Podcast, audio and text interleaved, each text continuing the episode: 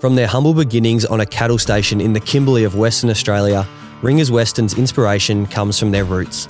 Ringers pride their brand on being tough, adaptable, sometimes cheeky, but always offers you class and loyalty.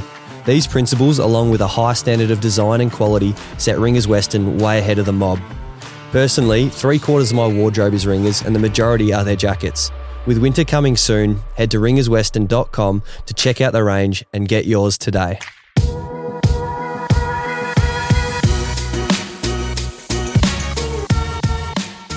Welcome back to Reminisce with Jaidyn. We're very lucky today. We've got uh, two-time scooter champion, national scooter champion, Matty Travlo on the pod. So welcome to the pod, mate. Yeah, thanks for having me. Super stoked to be here. We uh, we met at, at the boxing one night. We were, yeah. um, had a had a table on the on the side. It was a nice feed, dinner, watch the boxing, um, and then I've just sort of kept in contact since then. Yeah. So it was really good meeting you. You've um, run us through your how you got into scootering, how you became national champion. I won't go too far back, but I actually raced motocross originally. So like I've always been into into sports, um, played a little bit of football when I was younger, but not too much. Um, but then I was always into like the individualized sports. There's something about like team sports that I wasn't a massive fan of. And I think, I, th- I think it's because I kind of thought, well, if I don't do well, then I let other people down. But if I do well and then they don't do well, they let me down. So it's like this weird, I don't know, like I kind of wanted to be a bit more independent, I guess. So I started racing motocross, absolutely loved that. Did that for probably like five or six years. Um, and then that got expensive as it does. Um, so got out of doing that, but I actually ran into a person who's now one of my best friends uh, at a skate park. And in, back then it was just like the little Razor scooters, the little foldable ones that most people still think of, of like when you think of a scooter, that's what it is.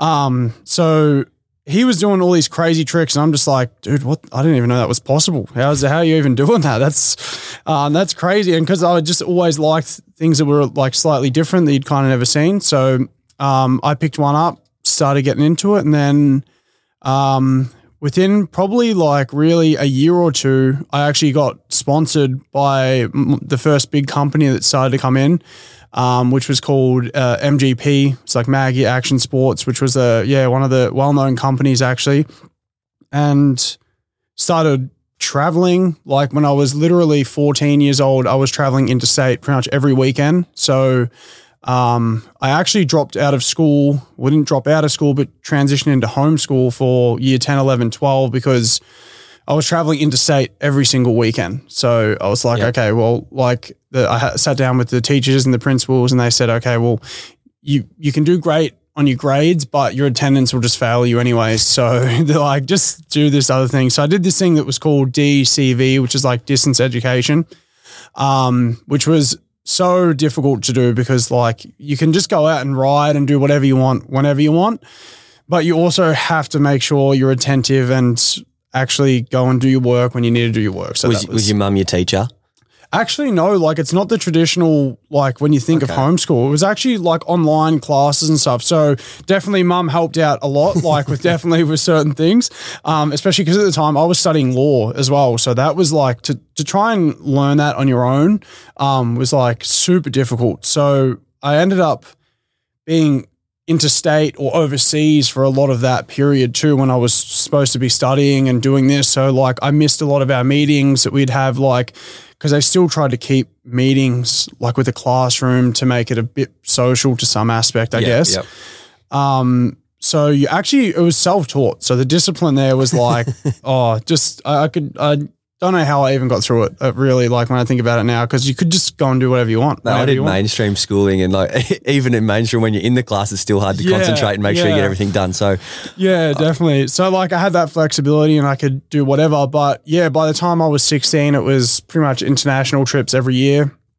Um, and you know, interstate trips every other weekend kind of thing. So, um, and then that eventually just led to kind of like where I'm at now with scootering, which is just, it's grown over years um, as a sport in like the action sports world. It kind of just blew up massive in like twenty thirteen, twenty fourteen, and then just kind of grew more and more as it became a bit more mainstream. Um, and I was pretty much in the first kind of generation of that and the first prime of that, I would say.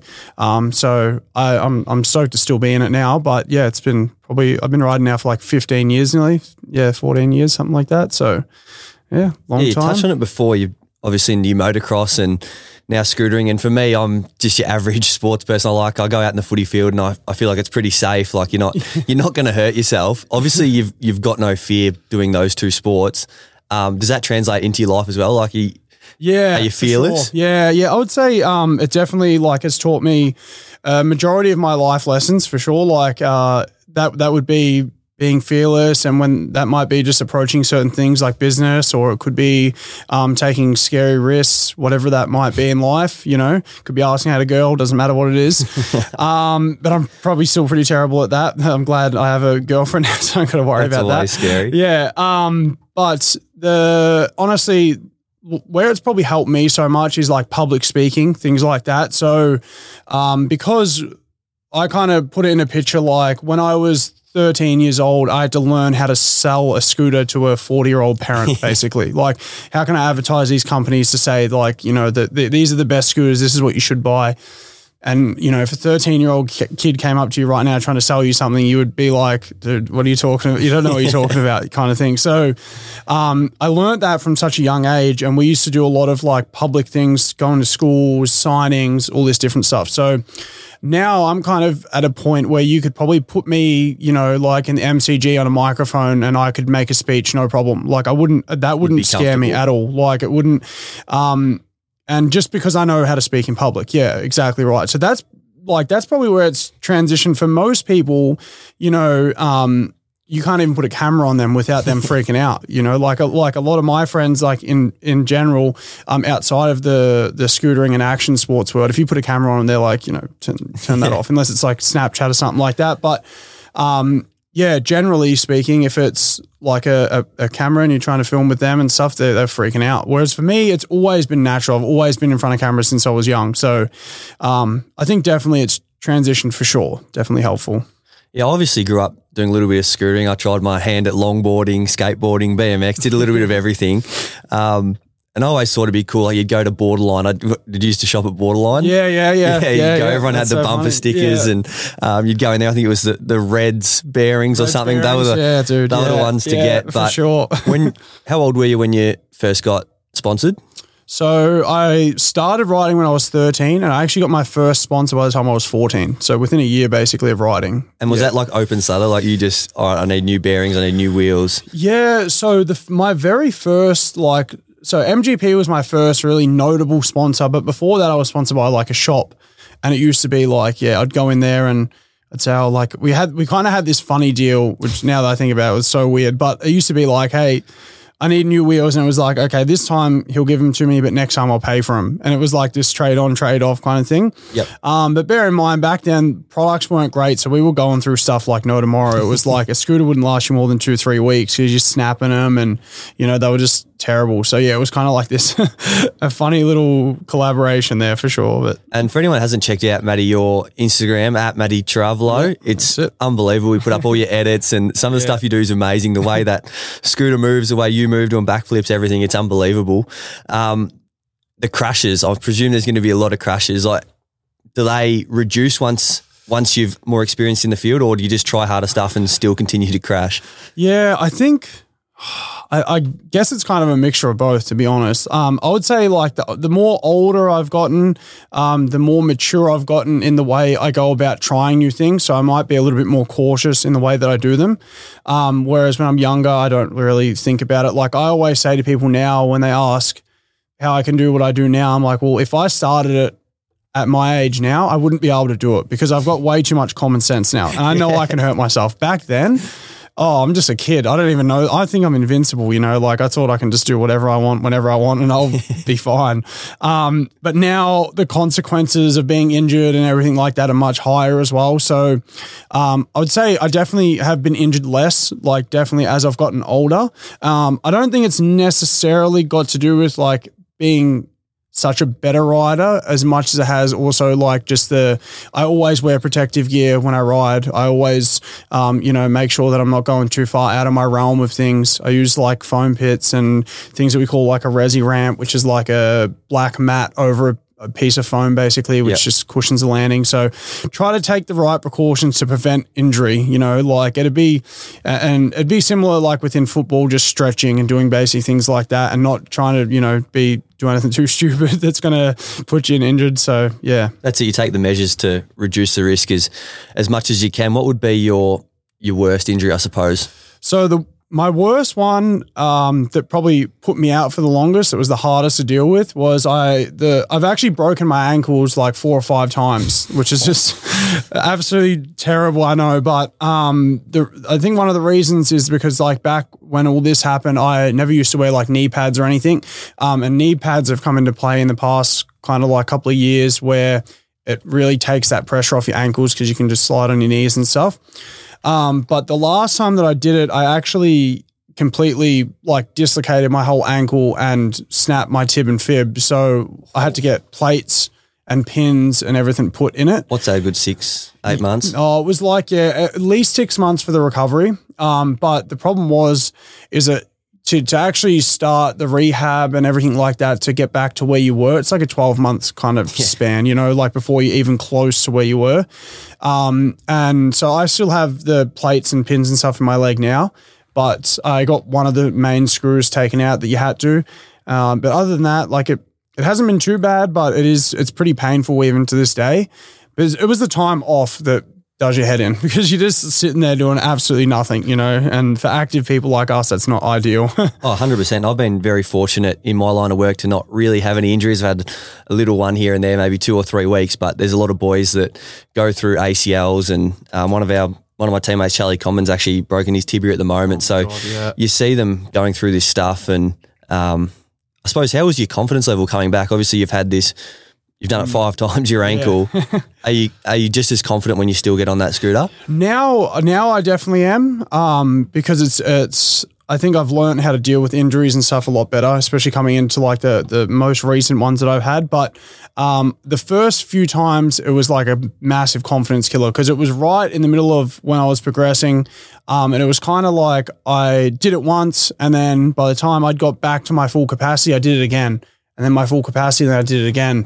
And it was just, it was like I was living on repeat constantly in my head, like going through this thing. And I felt like I spent more time in a car sitting on a, on a bed yep. than at the skate park doing what I was supposed to be doing. So it was, I guess it was the time off of the scooter and everything that was probably the hardest thing to deal with. Um, but once I came back, I could build that confidence back up, but it was just a more matter of like, how many times can it keep happening before, you know, you get too old to be able to do it? So um, I would say overall, I've been pretty fortunate. As bad as like those injuries sound, I haven't had any significant injuries that have been kind of life-threatening or anything like that, um, which I've been, been very fortunate with, because I obviously know people that definitely have. Um, but it's still a confidence killer to have even the, the small one. So oh, for sure, yeah. And you're talking about the foam pits before. I remember going up, we'd go down to the, the indoor skate parks. The, I think it was the Shed, yeah. Rampart, Ramfest, yeah. and that was sort of the only places you found those foam pits, and yeah. you could really try whatever you wanted, and you know you weren't going to get hurt. Where was your uh, local your local skate park growing up? So I I actually grew up in a in a little country town called Whittlesey, which is not so little anymore, but you know, um, growing a bit. But uh, yeah, we had like a pretty dodgy little skate park there, concrete skate park. It was like, either uh, you had like a one foot little ramp that you could ride, or you go straight to a six or seven foot ramp that's terrifying. So, um, but other than that, we had Epping Skate Park, and kind of before all the foam pits and stuff, we just used mattresses. So yep. we would just go to like, you know, we'd go right around the streets. The hard rubbish collection. Yeah, yeah, literally, and just drag a mattress to the skate park. So that's actually how I learned backflips. I like just onto the skate park, tried it, did it, and then could do them ever since. So nowadays, like, it's obviously different. You got the foam pits and resis and stuff like that. But um, Ramfest was also a, a massive player in my progression and everything like that. They opened up as I was really going into that phase of progression and getting sponsored and stuff. So yeah, I used to go there all the time, every weekend. So yeah. It was always yeah. good fun. It was a treat from my, my mum would be like, all right, we got the weekend off. You're not playing footy, you're not playing cricket, no tennis. well, I'll take it to Ramfest yeah. and I'm there. And mate, if I hit a tail whip, I was pretty happy. Yeah, like, yeah, I wasn't yeah. very good. I want to um, put that in your mind. But um, you spoke about travelling before, obviously going interstate, overseas. Where are some of the amazing places I suppose scootering has taken you? Yeah, so pretty much like everywhere, to be honest. But the the my favorites have definitely been uh, Barcelona. We have we generally had our world's competition there every year, so um, we would go throughout our qualifying series throughout the year, and then at the end of the year, we'd go to the the country wherever that was, and most of the time it was Barcelona. Yep. Um, sometimes in the U K, I've been to the U K a lot. Um, the U S A, I actually lived in the U S A for two years, which is a lot of fun. Um, but yeah, I would say like Europe is, has been the best experience for sure. It's just been super unique. I actually, um, I one thing that I kind of regret throughout my time of traveling is that I never really soaked it up. I kind of always just went there and was in like full competition mode, you know? Yeah. Like I yeah. would fly in three months prior and stay at one of my friends' houses, and I would just train every single day, like, you know, morning to night, and just train for these competitions and then do them and then fly home. And that's all I would do. It wasn't until uh, I think it was twenty nineteen where my partner now actually met me over there. And then after the competition, we stayed there for about um, a month or so, and we traveled throughout like Rome and Italy, and um, went to all you know, different places there, which was, that was the best because I actually experienced it for, for the countries and what they were. I wasn't just going to a skate park and then going home, going to a skate park, going home all the time, you know? So that was, that was a lot of fun.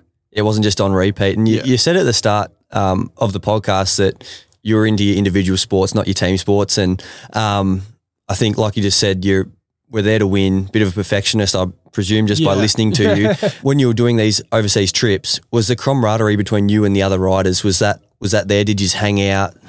Yeah, so I would say um, it's probably, scootering isn't as a competitive sport as what it kind of seems on the outside. Like most of us pro riders are really good friends with one another. It's very rare that you won't, that you'd butt heads with them um, because we're all pretty like-minded, you know, we, we do what we do. But uh, when it comes like time for comp day, it's kind of like no friends. You switch off, you got your headphones in, you know, you don't even want to talk to anyone. So um, you definitely have that. But like one of my best friends growing up, um, it's a guy, his name's Billy Watts. We competed against each other for our whole lives, and we were like best friends the whole time, you know, um, but The I think even with him and I, once the comp day's on, we're of course encouraging of one another, but we really don't care about each other at the same time. We're kind of like focusing on what we're doing.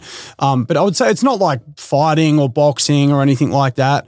Although it does seem at the moment some people try to make it out to be like yeah. that, which is kind of funny. But um, it's it's more friendly, I think. Yeah, which is which is a good thing. I think it's very community building. So. I think a little bit of rivalry and a little bit of hate and trash talk here and there, especially with the boxing and the U F C, it certainly helps bring an audience, oh, bring a crowd. Sure. And yeah. um, if you can help expand the the, yeah. uh, the reach of the the, uh, the sport, that's a, obviously a, a great result. Yeah, yeah, absolutely, yeah. And obviously with scootering, there's so many different ways of scoring and um, competitions, how they're run. Uh, for someone who doesn't know, myself, um, mm. how how is it that you win? Like, is it a five judges scoring out of ten? Is it? Yeah, yeah. So pretty, it is. In a nutshell, it's basically like that. Um, generally, we have like a couple of different categories that you go off, and each category will be scored, whether it's like one to one hundred or one to ten, it will follow like the same principle. But uh, they're kind of, some of the, the categories are like things that aren't arguable, like consistency. It's like if you landed everything in your run, then you get a ten. Um, but then there's difficulty and diversity and all these different things. So um It, with it, when it comes to like a competition run, kind of the way that I compare it, that people laugh at, that is, it's pretty funny. It's kind of like a dance routine. It's like, it literally is like a routine where um, from start to finish, it should look very fluent, you know, should be nice and light and fast and agile and unique.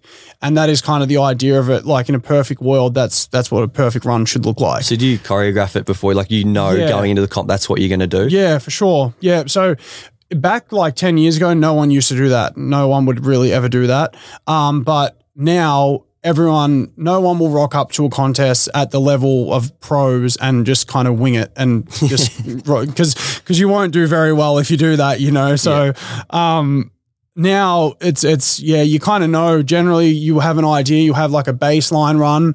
Um, and then if you get that one down first try, then in your second one, you go for, go for gold and just, you know, send, more adventurous. Yeah, yeah, exactly. And obviously yeah. you do it one at a time sort of thing. So if yeah. you see someone pull off an amazing score, an amazing trick, do you have, do you go into these competitions with something in the back of your mind? Like if, if I need to pull out something special, I've yeah. got this put away. It's a little bit risky, but I'll give it a crack. For sure. Yeah. I think, um, I've learned over the years, like, to try not to get too caught up in what other people are doing. And sometimes it might even mean that I don't even watch any of the runs before me, because generally what I've seen happen and what I've done myself is I'll go through it and all of a sudden I see someone do something really cool. So I'll just change entirely what I do. And then I'll just absolutely screw up and I'll get dead last, you know, I'll fail. Um, so what I found is kind of just, I have to make sure in the planning process that I'm confident enough that what I can do, if I land what I can do, it's going to be almost unbeatable. Like that's kind of the idea that I have. So um, in the most recent nationals that I just won, that was back in April, um, which is like our Australian titles where we have all the best of Australia come there. Um, I had like a set run that I wanted to do. And then I had an option two that was like, if I land this first one, Um, it's going to be pretty hard to beat, but I'm going to do something even better if I do land it. Yeah. So I landed my first one, which I was, which when I, once I landed that, it was like this big sigh of relief, and it was just kind of like, all right, like now just no pressure. I'll just go out and do whatever I can. Um, and I went for gold in the second one, nearly got it, just went to the end and didn't, and it just messed up. Um, but it was fine because my first one was basically exactly what I was, was looking for. Yeah yeah. yeah, yeah, for sure. So, um, and then, you know, like the idea is that you just try to set something so high that it's going to be really hard for someone to beat it, and it kind of puts the pressure back on them to beat it. Um, but yeah, I guess like I try, I try not to let it get in my head too much because I feel like it just will mess me up in the long run anyway if I do that. Um, but you just got to be kind of confident in yourself because there's some there's some crazy guys out there. Like there's like like mo- a lot, some people look at me and they're like, you're crazy, and then I look at people that I have to go against, and I'm just like, oh my god, like how am I going to do that? That is insane. So um, yeah, you definitely get that. And what's the go with this nationals? Do you have to win qualifying events, or how how do you get your name in the in the national? Um, yeah. competition, I suppose. So you go through like a, it's like a round of qualifying events. Um, so you have like five that kind of lead up to it. Um, and then you have like a state titles. So basically you qualify at your state titles, then you go to your nationals, and then you have your world titles after that. So we, we have our world titles for the first time ever. It's actually going to be in Sydney, oh, um, in October. Yeah. Yeah. So that's going to be good. So, uh, that is the main one. That's the one where, you know, you, you really, if you want to win anyone, that's what you want to win. Um, so that qualifies us into that, which is part of the reason too, when I, when I said earlier about how, you know, if you land that base run, it's a bit of a relief because it also means that you qualified into the worlds no matter what. Like you'll be pretty good, you know. Yeah. That's basically the first thing that runs through your head. Um, and then, yeah, this world's one, basically everyone from all over the world will come to this one contest, and you just best man wins. So yeah, it's a pretty full on event. Yeah, beautiful. Well, best of luck uh, for when that comes around. I'll be I'll be watching and making sure you uh, you do all right. Yeah. You spoke about before about uh, action sports sort of taking off. Um, the X is it X Games? Is it X Games? Yeah, yep. Is that something you'd try and compete in, or is that? Not so available? At the moment, X Games is only um, B M X and skateboarding and a couple of different disciplines. But I think um, it's looking very likely that scootering will be in the Olympics within the next, like maybe not this Olympics, but good chance it could be the next one, yep. um, whether it's twenty-eight or thirty-two. Um, at the moment, with the trajectory of scootering, it's really looking like that. Um, so if that's the case, more than likely I'll probably be too old to do that by then. As much as I would love to, I'm already at, at the moment, I'm actually already the oldest competitor, which is kind of funny. Like, how old are you? twenty-seven. So twenty-seven. Yeah. Yeah. They're pretty right. early careers in scootering and stuff. Like, um, you know, we have, so to put into perspective, one of the guys who's now retired, he, he won his worlds at sixteen. So, and, and like meeting someone that was better than me at sixteen, like, which is, it's crazy the progression that we're at now. Um, there's kids as young as like, you know, eight, seven years old doing flips and double flips and everything like that now. Um, so I'm pretty realistic knowing that probably I'll only really compete for maybe another year or two. Um, and that'll probably be it for me in that realm of things. Um, but you know, I have the skate park and everything like that. So I'll, I'll, obviously still be within the sport, but just probably not competing necessarily. That's what's pretty amazing with uh, action sports, I suppose, in general, is that the age doesn't really matter. There's not many other sports in the world. I mean, footy, you try and play when you're twelve and you've got no chance against men, basketball, all these things. But yeah. It's sort of amazing for me that you, you got seven, eight-year-olds that can rock up and be just as good. And you yeah. touched on it earlier, but they probably don't have that fear of the consequences yeah. of this could happen. They just go out there, they ride on instinct, and uh, it's amazing what they can achieve. I think there was a little girl at the Olympics in the yeah. skateboarding. Yeah, oh, she yeah, thirteen or something. Crazy, yeah, one yeah, gold, one gold. Yeah, absolutely, just wild. I don't, I don't even. And it, it really is, like you just said, I've never really thought of it like that, but it probably is one of the only sectors where like age doesn't necessarily play a massive part in it. Like it obviously plays a part in the maturity and experience, but it's not a limiter. Like you could you could put a thirteen-year-old against a twenty-year-old and they could beat them for sure. Like it's not even an argument. So yeah, it's crazy to see. And that's why for me, I'm like, all right, well, you know, I I, I think I probably get more credit now because I'm still doing it. Like, and I've done it for such a long time. Um, and I'm probably one of the longest people like to have a career in it that has sustained the professional level for so long. Um, and yes, yeah, so I'm, I'm, to be honest with you, like I'm pretty happy with like my career and how I've done with it all. Um, and that I've been able to keep in it for such a long time. It's probably the, the hardest thing. Yeah, no, that's awesome. A little bit off topic here. Do you, are you into Formula One at all? Do you? Nah, not too much. No, nah, nah, nah. I'm sitting here and obviously I've spoken to a few times, but just sitting here really listening to you deeply, you actually sound a lot like Daniel Ricciardo. You know, yeah, do you know, actually quite, I know who that is. Yeah, quite a f- few people have said this. Yeah, I'm just sitting here. I can't get it out of my mind. It's just if you um yeah if you have to retire from scootering, then I think yeah, a um get in the Formula One Daniel yeah. Ricciardo stunt double or voice double oh that would be great could be up for on yeah. the cards. Um obviously scootering, it's been amazing for you. It's it's uh took you on this path in life, I suppose, mm. and now you've opened up your own skate park, Volo Park in yeah. Campbellfield. yeah Yeah, absolutely. Um, so I actually, I was listening to the, the, one of the previous episodes you did where you guys were talking about how, you know, the clubs kind of encourage you to venture outside of just football and yep. do things outside of that. So, um, in scootering, like one of the, I guess, sad things is a lot of the companies never really encourage that. They kind of just like, you know, use you and pay you a bit of money and then they you endorse them and then there's no career path outside of it. Some companies you can go and work with a little bit, um, like the company that I'm sponsored by now, which is called Triad Scooters. Um, that is very much what they do. Like we're heavily partnered now with the park and with different things outside of it, where there is a career path there and, it, uh, you know, it works out really well. But for the most part, that's not kind of what it is. So what happens, unfortunately, is that probably a lot like in football, like um, people will go throughout their whole career, they invest everything and every bit of time into it, then they hit the age where the bills start coming in and they're not making enough money to do certain things, or they get injured or whatever it might be. And then they're kind of left with nothing and they're left with scrapping for the rest of their life kind of thing. So um, I... kind of saw that and saw a lot of people doing that and thought, all right, well, I need some way here that I can like keep in the sport and something that I know that I'm good at.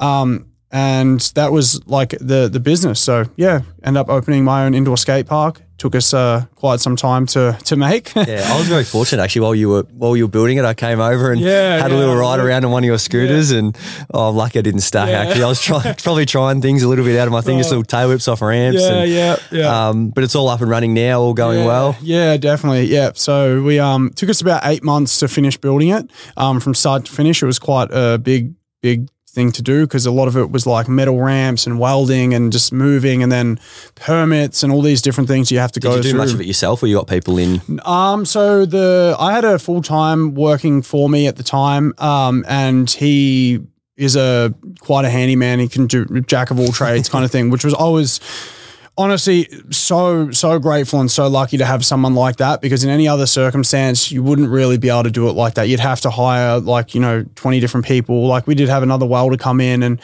you know, everything like that, but he, he did a huge majority of it. And even I got on the tools at some point and I'm not the type of person. I'm, no way. No. I, anyone that knows me would absolutely laugh because like I'm the opposite of handy. I'm more like a, a computer, you know, as, as contradicting as it is to writing and stuff. I'm much more like a numbers guy into the financial side of things. So, um, yeah, we, you know, we went through that, all that with the permits and the building and everything like that and finally got open. And then, um, we were open for like two weeks and then we got closed down again because of the in whole COVID times. Yeah, yeah, yeah, yeah, exactly. So um, then we're closed for about three months. And then we opened back up for about another two and a half weeks and then we'll close for another three months. Um, so that was just deadly to business. That was not a good time at all. And it was very stressful. So, um, but now, you know, back open, still, still a challenging economy for sure. So we're still, you know, trying to find our feet in different things, but we have like a retail store. Um, we're looking at opening up like our industrial cafe there as well. And then the skate park too. So we'll kind of run, you know, has three different businesses and just trying to like network like that. So, yeah. Yeah, beautiful. Cafe would be a great idea. Obviously, I went there and it's in a bit of an industrial area. Yeah. So um, I think cafes in those areas where you got lots of tradesmen and, and workers all yeah, around um, sure. certainly help just keep bringing that revenue in. And yeah, yep. hopefully then that can then build the skate park again. I, like I said, I went there and those some of those ramps are they're massive. Like it's not your local skate park where you can go and it's pretty easy. Yeah, like these are yeah. some tough ramps. And um, you were saying before we went on air that uh, you were pointing it at the sort of pro riders. You wanted a lot of them to come, but obviously as business works, you end up getting a lot of uh, kids' birthday parties. Yeah, and yeah, exactly. So like a. Uh, We don't get me wrong, we still hold competitions, we still have pro riders and stuff come in, but like a massive portion of our business has pivoted towards like birthday parties and very much the likes of like what you would see if you went to a bounce or a trampoline park, something like that. That's like what it is, um, which I'm not complaining. I love it. I think it's great. It's awesome because a lot of these kids are first timers um, and they will get into scootering and B M X and skating and everything through coming to a birthday party and that they never even knew that this stuff existed, you know?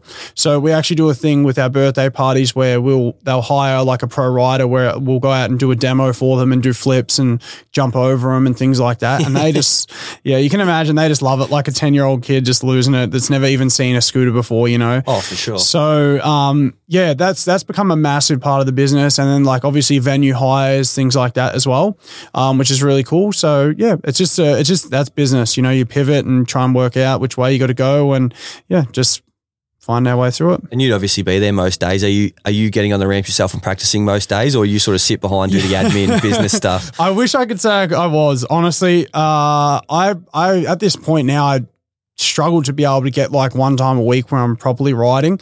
Um, a lot of it is like sitting upstairs in the office and just admin and just, you know, working on the websites because like basically everything in the back end for the most part, it's just like um, me doing, you know, all the websites, all the programs and all the different stuff as well. Um, but yeah, it has to be done, unfortunately. So I wish I could just go. Yeah, yeah, yeah. So um, I do, I do get a lot of help from my mum and everything like that too. She's very helpful with that that side of things. Um, but yeah, when it comes to you know the growing of the business and stuff, a lot of that's on me. So I got to make sure that we're doing the right things and managing everything right. So. I think it's pretty funny. Like we're obviously grown men. You're twenty-seven. You own, you own a skate park. You've had an amazing career, and you still lean back on mum. They're always there oh, to help. I'm sure. the exact same. Yeah, yeah, yeah. It's just amazing the support they've got. Yeah. Uh, yeah. You uh, you've brought out a signature scooter.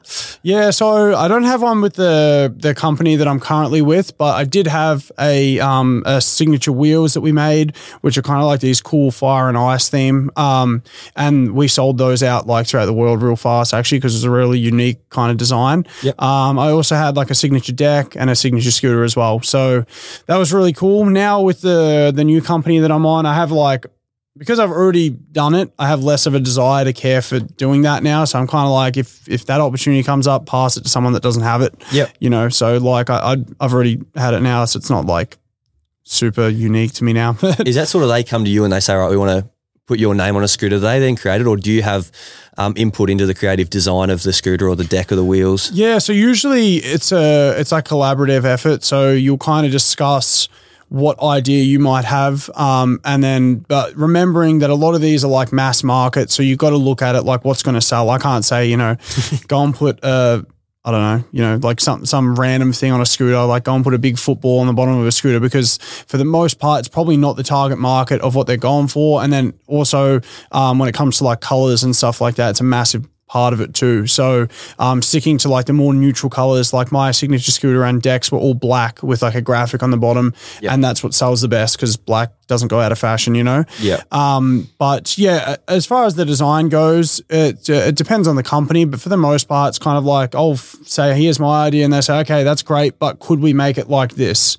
Um, and could we use these colors instead? And that's, that's kind of, you'll come to some form of agreement in the middle, which will make sense that you get kind of what you want on it and they get something that they think will sell to the masses as well. That's it. At the end of the day, that's that's their specialty. They create scooters. They obviously know what's going to sell and what to do. So yeah. we'll leave it up to them. Talking about sponsors, we uh, better not uh, miss out on Ringers Western. They're obviously a good sponsor of the podcast. Yeah. I'm very fortunate to have them. They do clothing, hats. They sort of can get you for formal nights to um, just beating around, casual wear. They they do a little bit of everything. Yeah, awesome. Um, and they specialise in more outback sort of Western clothing. They're very big over in, in America, in Texas, that oh, sort nice. of thing. Um, so on that topic, have you done any camping? I'd like to ask all our guests that. Oh, camp. Well, I mean, technically when I used to race motocross, it was like camping all the time, but it was a bit different because it's like camping at a track. um But not necessarily, not not like super, I don't, not recently anyway. No, when I was younger for sure though, but not recently.